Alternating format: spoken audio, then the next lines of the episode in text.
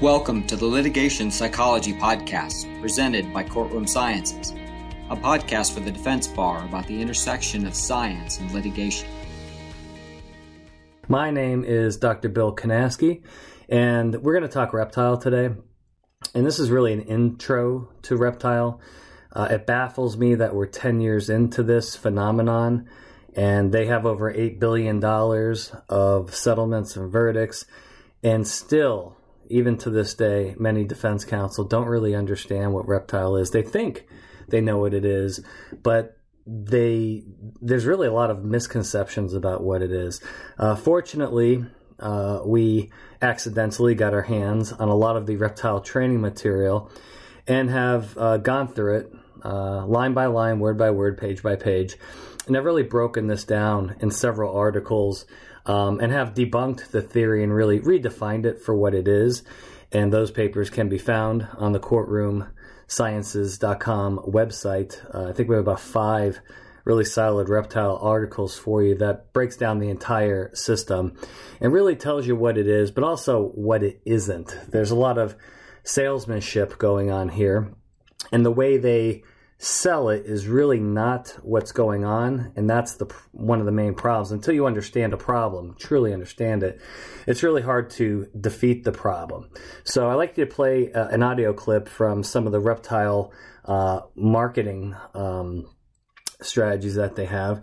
This one so it was invented by uh, don keenan very successful plaintiff attorney in atlanta georgia and his counterpart dr david ball who is a jury consultant out of the Raleigh Durham area.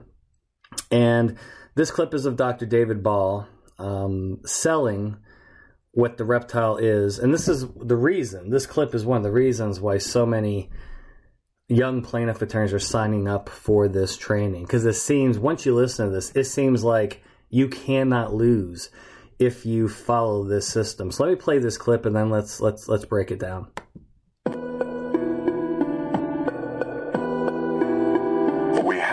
Reptilian advocacy is a way to get right to the reptilian brain.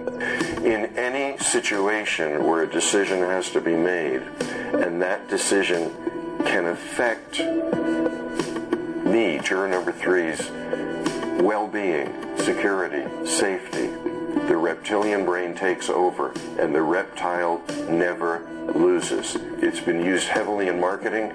It's been used heavily in politics. And when we started doing this, we thought maybe it will work in advocacy.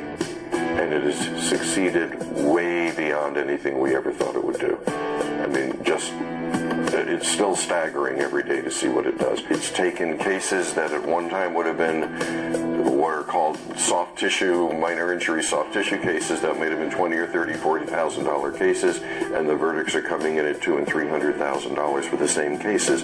Because when you get to that part of the brain, when you put on a trial as an opportunity for a juror to make their world better for themselves, what's in it for me, juror number three?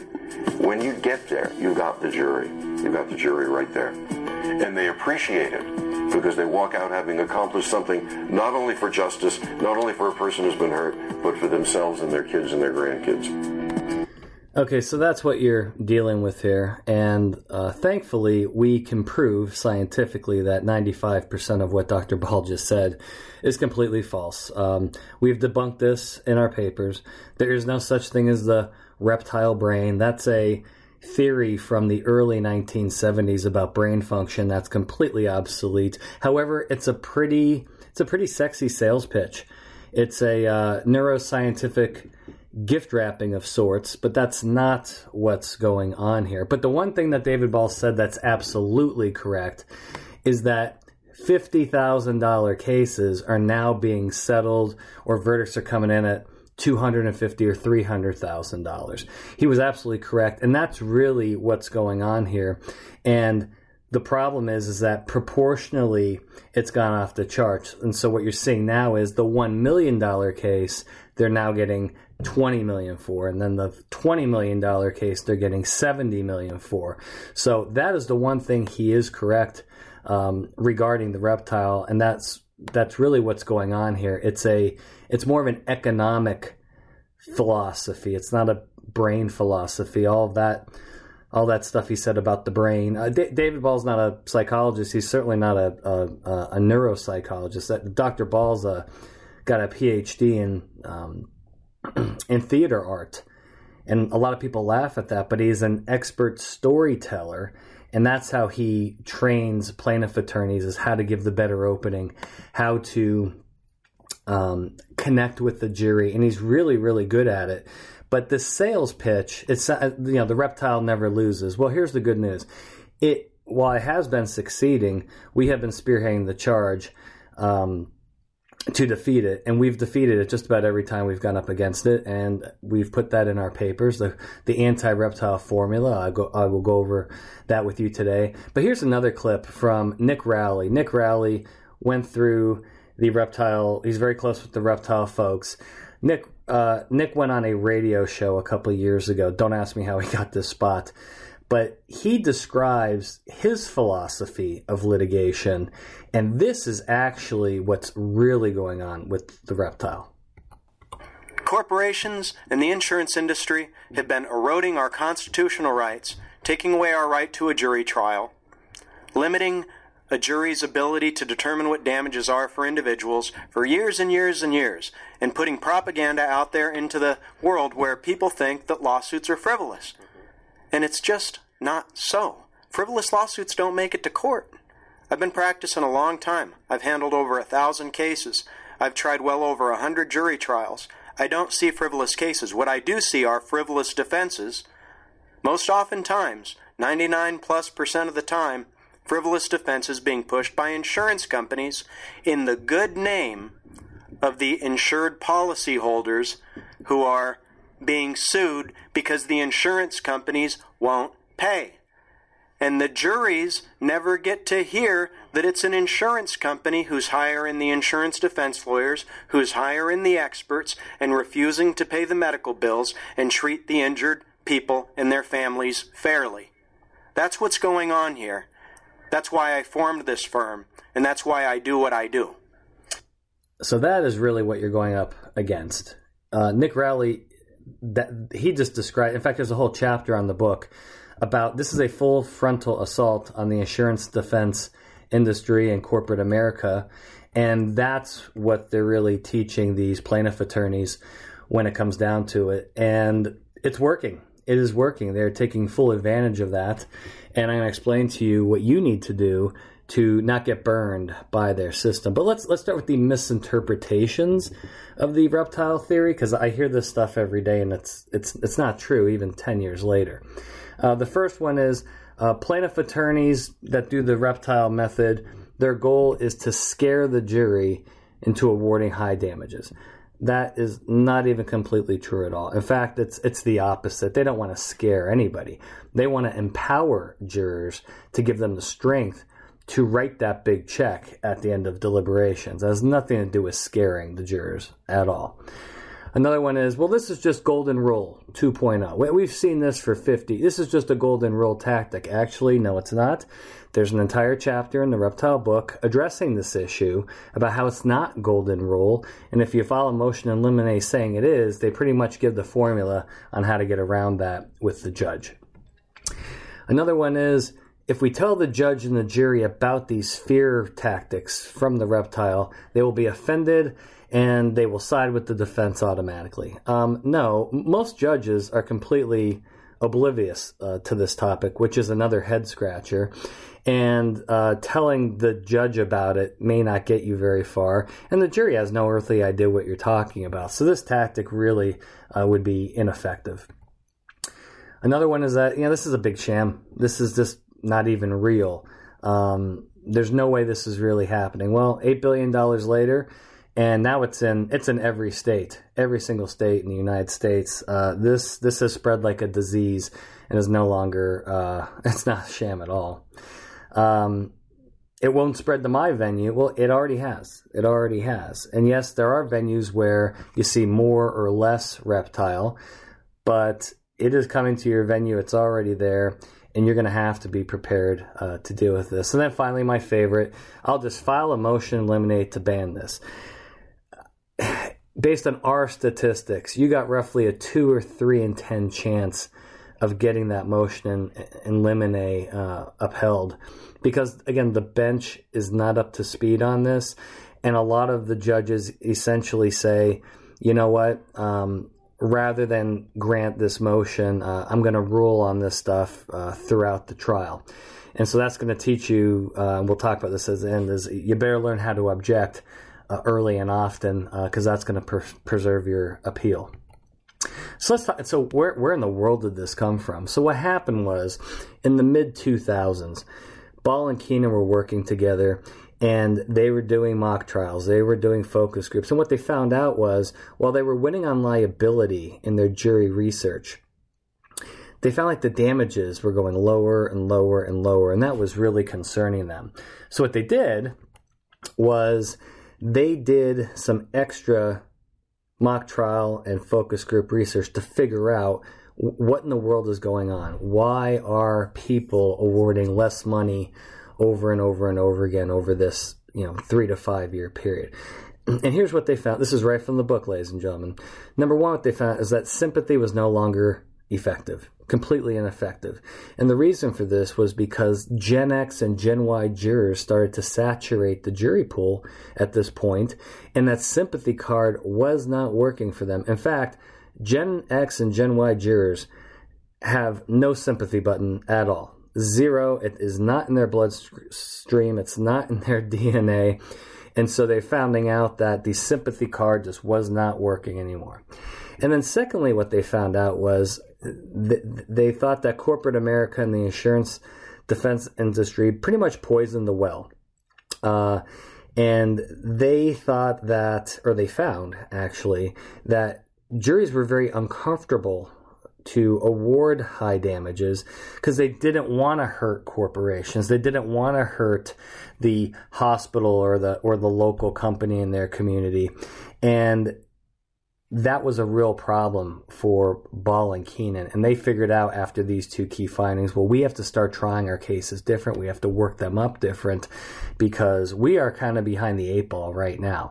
And so they're what they call the antidote to tort reform toxicity is what they call it. And their their couple goals were number one, they wanted to not instill fear into the jury, but quite the opposite. They wanted to reduce fear.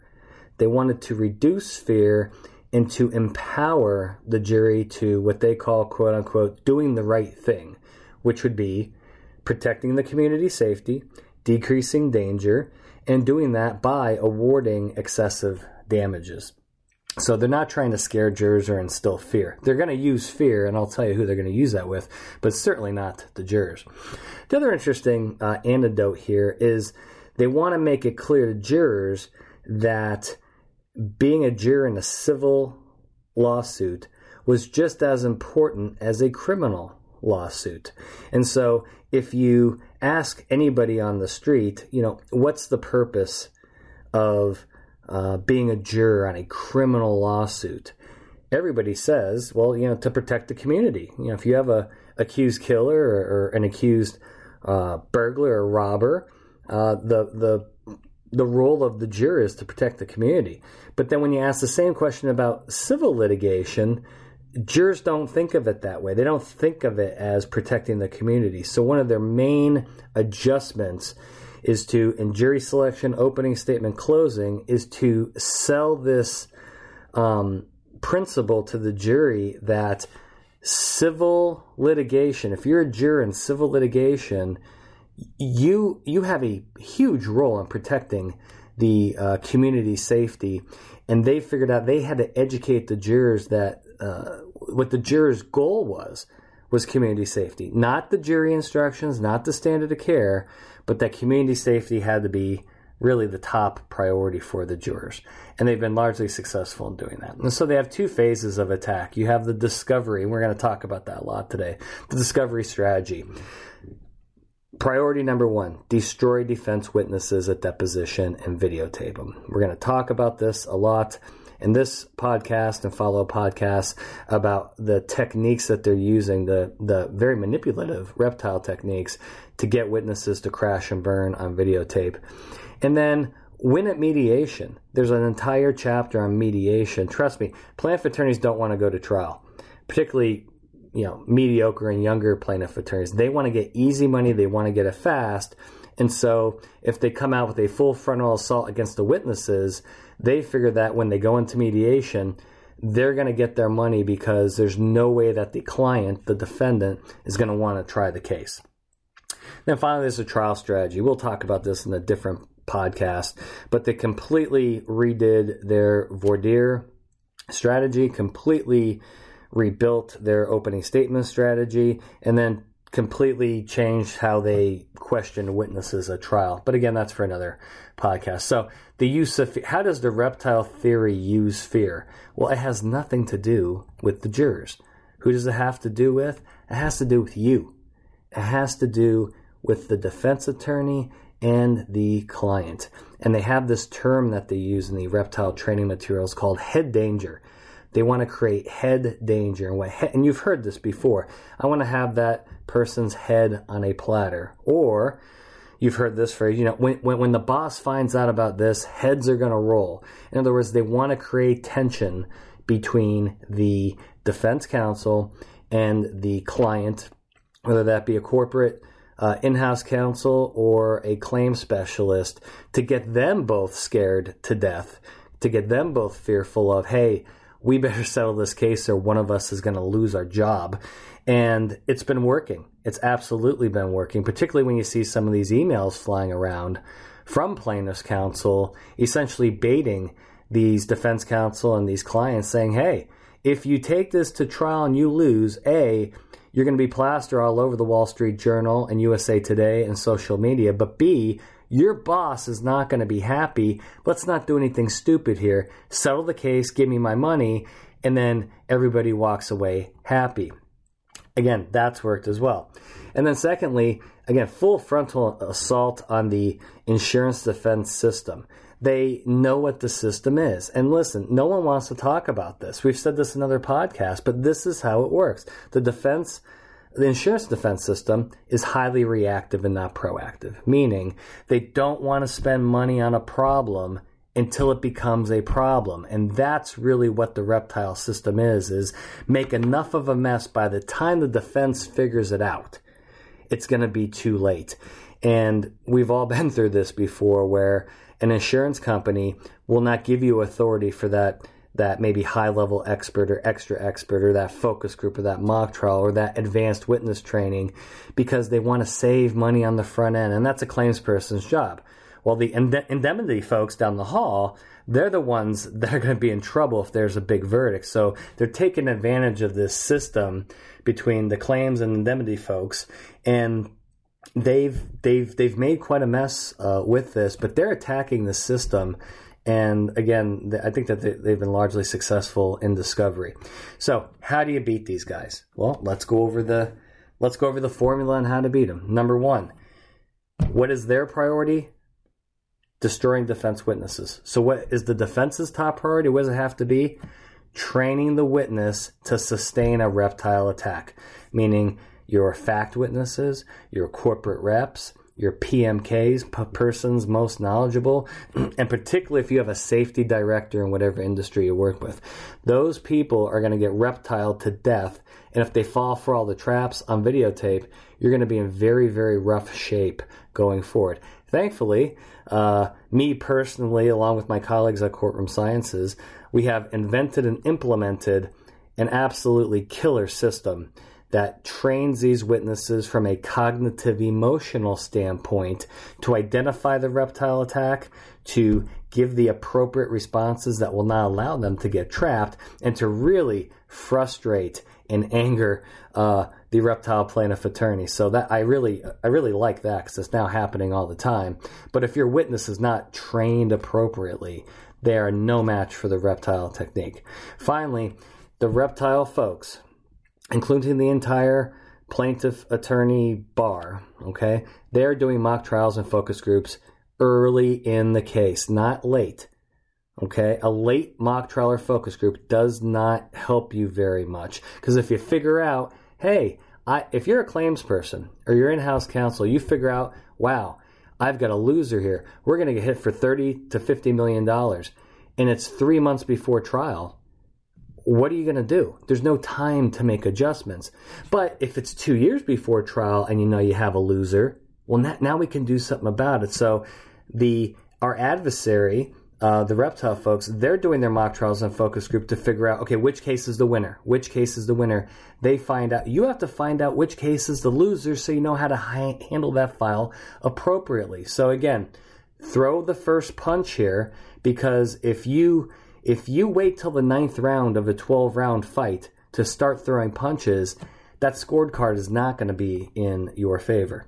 And again, a trial, They've changed their voir dire, they've changed their openings, they've changed their uh, cross examination of witnesses. Different podcasts, but I want to really focus on discovery and what they're doing in discovery because again, it's it's been really effective. And it's important to understand when do you have a reptile case? Well, you start seeing complaints, right? Complaints and interrogatories that have language like safety, danger, risk, harm, unnecessary risk, needlessly endangering. That's their two big buzz buzz phrases: unnecessary risk, needlessly endanger. Uh, those are things that tell you, "Hey, I have a, a reptile case." Now, it's not always going to be in the complaint, so you also have to do your homework. Talk to each. See, the, the, the defense bar doesn't talk to each other. How do I know I have a reptile attorney on the other side? Well, do your homework ask around. That's very, very important. Now let's go into an example of how how this works. So I'm going to play you a very brief uh, deposition clip of a very well prepared witness, not well trained. Okay, they've been well prepared on what the substance of the case. They have not been trained from a neurocognitive standpoint to identify and deal with reptile questions. And I want you to listen to these responses. A pharmacy must fill prescriptions with the proper medication to prevent injury or death to the general public. Yes. Filling a prescription bottle with the wrong medication needlessly endangers customers. Yes. And filling a prescription with the wrong medication needlessly endangers the community and the members of the general public. Yes. And the community is needlessly put in danger, correct? To the farm. Yes. And you would agree that must never needlessly endanger patients in the community by misfilling a prescription. That's yes. a safety rule. Yes. By misfilling miss prescriptions violated the standard of care, correct? Check to the form. Yes. They violated the safety rules. Yes, check to the form. They needlessly endangered Miss. Check to the form. Yes. And they needlessly endangered the general public. Check yes. to the form. Game, set, match. This witness got every single reptile question wrong boxed himself in, and then admitted to breaching the standard of care. So now this is a PharmD pharmacist who's been in the industry for over 30 years. He's the corporate representative of a major pharmaceutical uh, chain retail store that you see on every corner in America who spent three days being prepared for this deposition and absolutely gave away the farm it very without even putting up a fight because he wasn't fully prepared to to deal with the reptile assault. And it's very very sad that that happened because in that particular case they have a really good causation case. They have a really good causation case, but because that questioning happened, it's on videotape. There's really nothing they can do. They're now stuck with that testimony and now they have zero leverage. So that case ended up settling for millions of dollars more than it was actually evaluated for because the witness was not adequately trained, for, again, from a neurocognitive standpoint, and just prep, prepped on the file, and that's what happened. I mean, here, here, here's a surgeon. Same thing. Well prepared on the file, not really well prepared for reptile.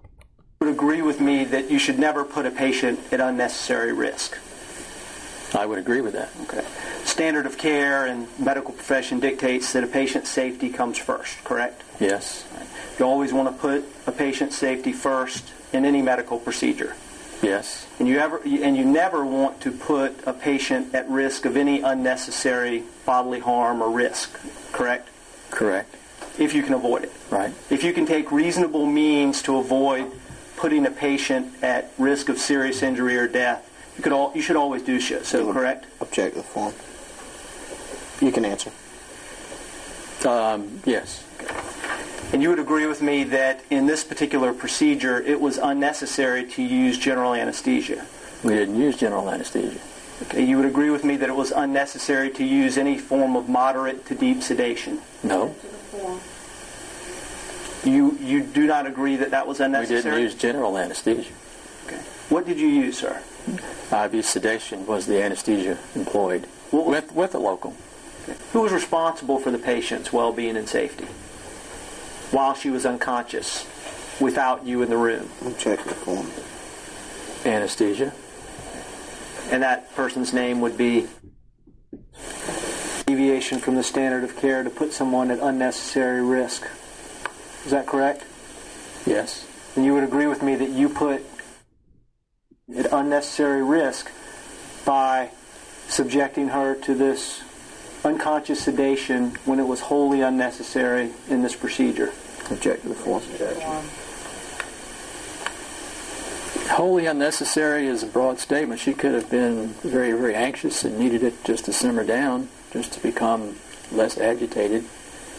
Um, You don't know that that's not the case here, though. but I don't. You're right. I don't know, don't know that for a fact. Right. And you would agree with me that there are other less invasive or less Yes. sedating ways to deal with that. Yes. Okay. So back to my original question.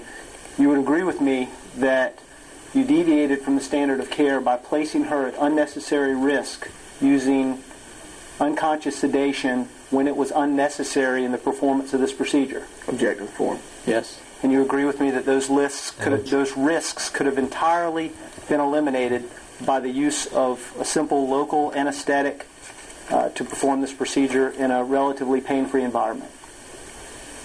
Drastically reduced. Correct. I don't have any further questions. No further questions. Gee, I wonder why. And that's because the case is now over. And it's completely unnecessary. And again, another very intelligent, smart witness who got bombarded with reptile questions and fell for every one of them and then admits to deviating from the standard of care. It's it's really painful to watch and listen to. So so what's really going on here? Well, there is a science behind the reptile method, and this is what courtroom sciences and myself personally have broken down. It's really the sequencing of the questions. If you notice, the first several questions are what we call general safety rule questions or general danger rule questions, uh, which come in the form of, you know, patient safety is always first or consumer safety is always first. And everybody just automatically says, oh, well, yeah, of course. That's actually not the case. Okay. And then the reverse, the danger rule. Well, you want to avoid danger at all times and you want to decrease risk to your patients or your customers. And everybody says yes to that.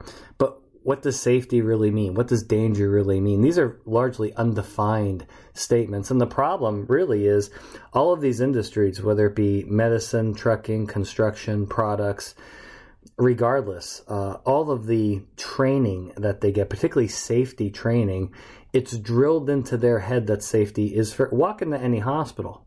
Walk into any hospital. There'll, there'll be a banner somewhere in the lobby that says, We put patient safety first. Guess what? No, you don't.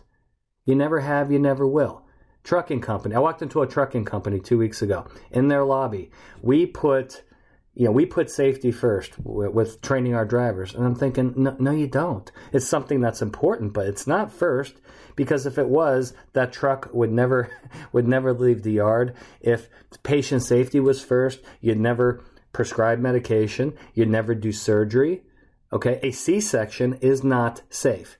Okay, cardiothoracic surgery is not safe. A lot of these med- medications have side effects that can be risky. Okay, but that's not how these people are trained. They're trained safety first, danger last.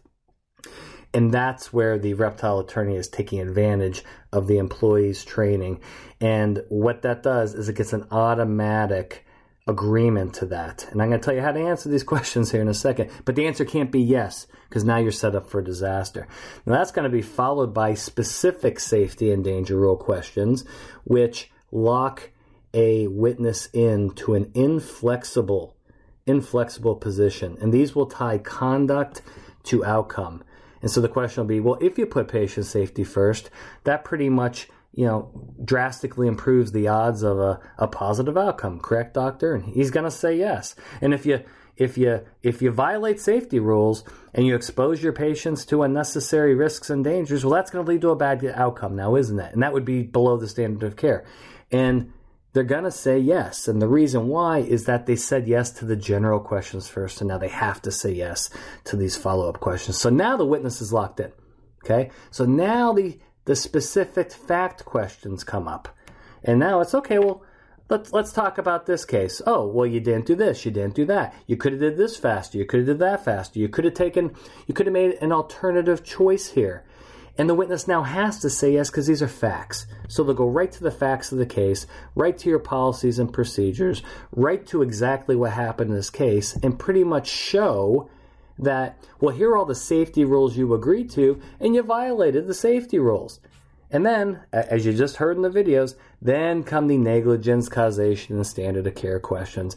And now the witness is forced to essentially admit that they breached the standard of care. So this is a highly neurocognitive, manipulative attack that can only be prevented by rewiring the witness's brain. And, and that's what I do for a career. That's what we do at Courtroom Sciences. And we have a great system to do that. And none of our witnesses get reptiled, but it's, it's a pretty time intensive process to rewire their brain so that they don't get caught in these uh, various traps. Now, these plaintiff attorneys are getting a lot of training on how to do this and so, even if you just tell your witness, well, hey, don't say yes to these questions, they're going to say yes to those questions because their brain is pre wired to do so. Um, so, what are we going to do with the whole issue of safety? What are really the correct answers? Well, is safety the top priority? Is it always? Well, no. The answer is no. The answer is well, it's one of our many concerns. It's one of our it's one of our many goals, right? And another way to answer these questions are, well, can you be more specific? You know, safety in what regard? What are you, what do you, what do you mean? Safety, what circumstance are we talking about? And a lot of these follow up questions can easily be answered with, well, you know what, that really depends on the circumstances. Not in all cases. Well, you know, sometimes, but not, but not every time. And it's really important that the witness be trained to do that. And so many witnesses are, are really not trained to do that. They may be told to do that, but they're not trained to do that. And that's, that's something very different. And it's hard because you have a lot of people in their industries. They've been working in the industry for years and years and years. They have so much safety training, again, particularly in medicine, trucking, products, so that when this stuff comes up, they really they really struggle. They really, really struggle to say no to those questions. They really struggle to say, well, it depends on the circumstance because their supervisors or their safety directors have pounded this into their brains day in and day out. And they feel bad for not saying yes. They really feel bad for not saying yes. And part of me doesn't blame them. Part of me does not blame them because again they've been they've been trained to do these things. And I, I, find it to be very to very be very sad. And then the problem is like with the two videos and audios I, I just showed you the witness really doesn't know they've screwed up. They actually think this is the most dangerous part they actually think they're doing a good job. These witnesses think that they're actually answering these questions correctly when in reality they are losing the case and they just don't know it. So again, much of this can be prevented if they go through, again, more of a neurocognitive training program, a training program that breaks down their, and that's what I do as I'm a neuro, clinical neuropsychologist. I break down witnesses from a cognitive emotional standpoint and that's the only way to get around this. So now I'm not going to leave you here scared to death. I'm going to play you a couple clips where the witness went through the training. They and they did the right thing, and so now you're going to hear two pretty vicious reptile attacks, and listen to how the witness handles it. Let me, let me see if I can narrow it down a bit. Let's talk about foreign substances on the floor. Okay. Okay, that you would agree a foreign substance on the floor may be a hazardous condition. It depends. Listen to my sentence. my mm-hmm. question. Do you agree that a foreign substance on a, on the sales floor may represent a hazardous condition to customers and associates? Not necessarily. Okay. Are there occasions where a foreign substance on the floor may represent a hazard to customers? Maybe it depends. Uh, I said, are there some examples where a foreign substance on the floor may represent a hazard to customers? It depends. Have you been told to say it depends to all my questions? No, sir, but when you are a store manager and you know how many different realms there are to everything that you deal with on a daily basis, there's just so many different circumstances you could go through. Are you trying to be evasive to my questions? No, sir. This is a true story. In this deposition, she said it depends 49 times. 49. Let me repeat that one more time. She said it depends 49 times. Guess what her answers were during her mock deposition? They were all yes. They were all yes, but then she went through the neurocognitive training. She understood finally what was going on, went through more mock depositions, and was literally perfect at the end. And this is a true story. The plaintiff attorney, this is from Atlanta, Georgia, packed up his stuff after an hour and 45 minutes and left the dep angry because he's going off of a script and he had to have yeses. He didn't get his yeses and he moved on. Here's another one. This is from California, so you're going to hear a lot of objections because that's how they have to do it in California. But this is a city engineer. And again, same these safety rule questions. Listen to how the witness, the well trained witness that's been through the neurocognitive training, listen to how he handles it. This is a very general question. So, what is the overall uh, purpose of having street signage? Vague and ambiguous. Lacks foundation calls for speculation. Incomplete hypothetical. I would say the overall purpose is to inform the user on the street of information they need to make a decision. Is that for purposes of public safety? Same objections. It could be. Okay, is public safety the number one most uh, important thing for this? Lacks foundation calls for speculation. Incomplete hypothetical. Vague and ambiguous. It's one consideration. What's more important than public safety? Same objections. We don't rank priorities with public safety. There are other considerations. Okay, well, I understand that. I'm asking you a different question now. So my question is, the purpose of the pedestrian warning sign, is it to alert motorists of pedestrians? Vague, ambiguous. Calls for speculation. Incomplete hypothetical. I, I would use a different word. I would say make make them aware of. Okay. So the purpose of the pedestrian warning sign is to make motorists aware of pedestrians. I would agree with that. Okay. So why would you remove that sign? Well, as I stated before, there was no significant pedestrian activity, so the sign wasn't appropriate. Okay, and the, ultimately, the overall goal of that sign is to prevent vehicle collisions, right? Lacks foundation calls for speculation. Hmm. Incomplete hypothetical also calls for an expert conclusion. No, I disagree. So that pedestrian warning sign has nothing to do with attempting to prevent vehicle collisions?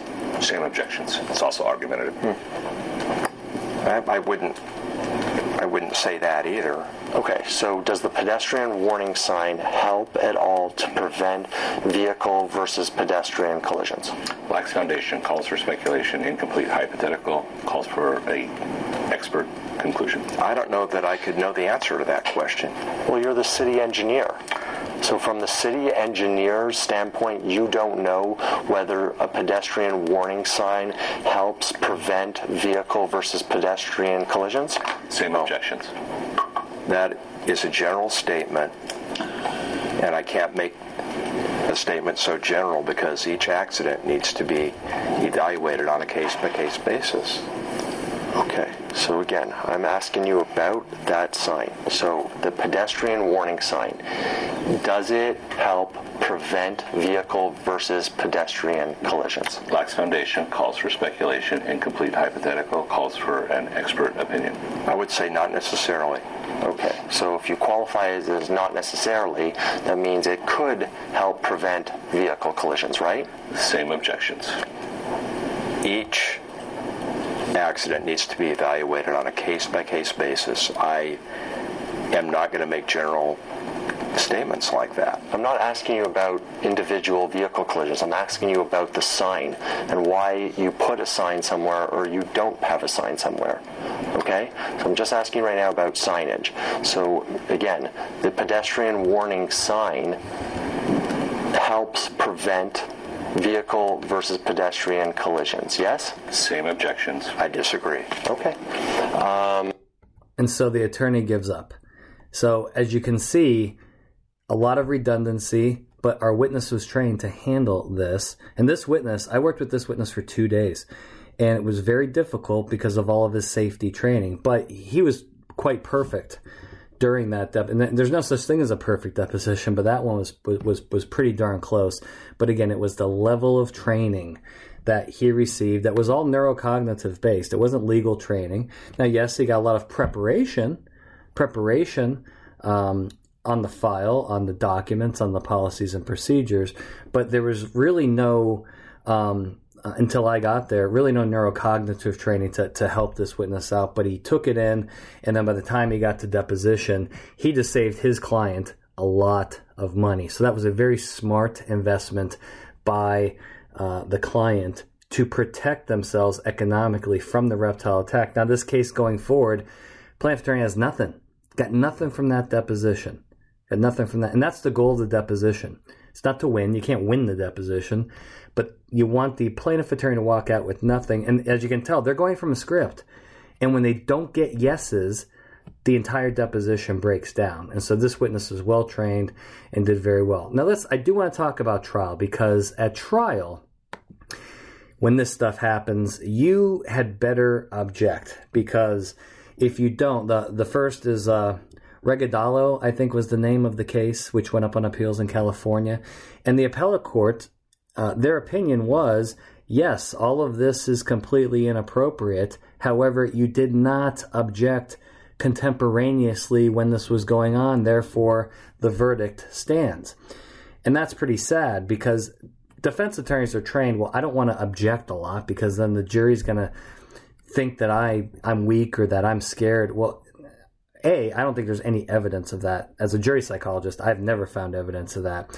But B, what the appellate court said was you have to object contemporaneously with the reptile maneuvers. Otherwise, your appeal's not going to go very well. But guess what's going to happen when you object most of the time? Your Honor, I object! And why is that, Mr. Reed? Because it's devastating to my case! Overruled. Good call! So that's kind of funny, but that's really probably what's going to happen, but it doesn't matter. It doesn't matter. You need to put in a solid objection, get it on the record. And this is from Steve Fleischman from Los Angeles, uh, probably the number one um, appellate reptile attorney in the nation. Get that objection on the record so you can fight another day. But again, don't be surprised that your judge does not cooperate, but that's really not the point. That is a lucid, intelligent, well thought out objection. Thank you, Your Honor. Overruled. It's going to happen. Don't get bent out of shape, but that's just the way it goes in this industry and with most judges. Hopefully, your judge, hopefully, the bench will figure out what's going on, but it's been almost 11 years, and I don't think that they have.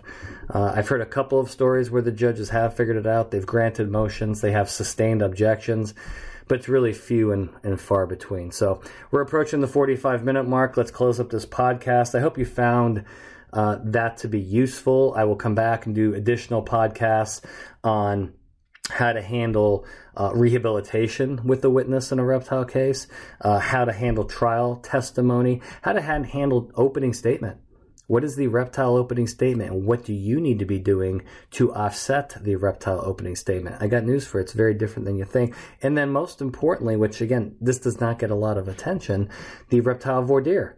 What are they doing in voir dire? What adjustments do you need to make in voir dire to outmaneuver plaintiff's counsel? Ladies and gentlemen, thank you very much. Uh, Dr. Bill Kanasky here. We will see you next time.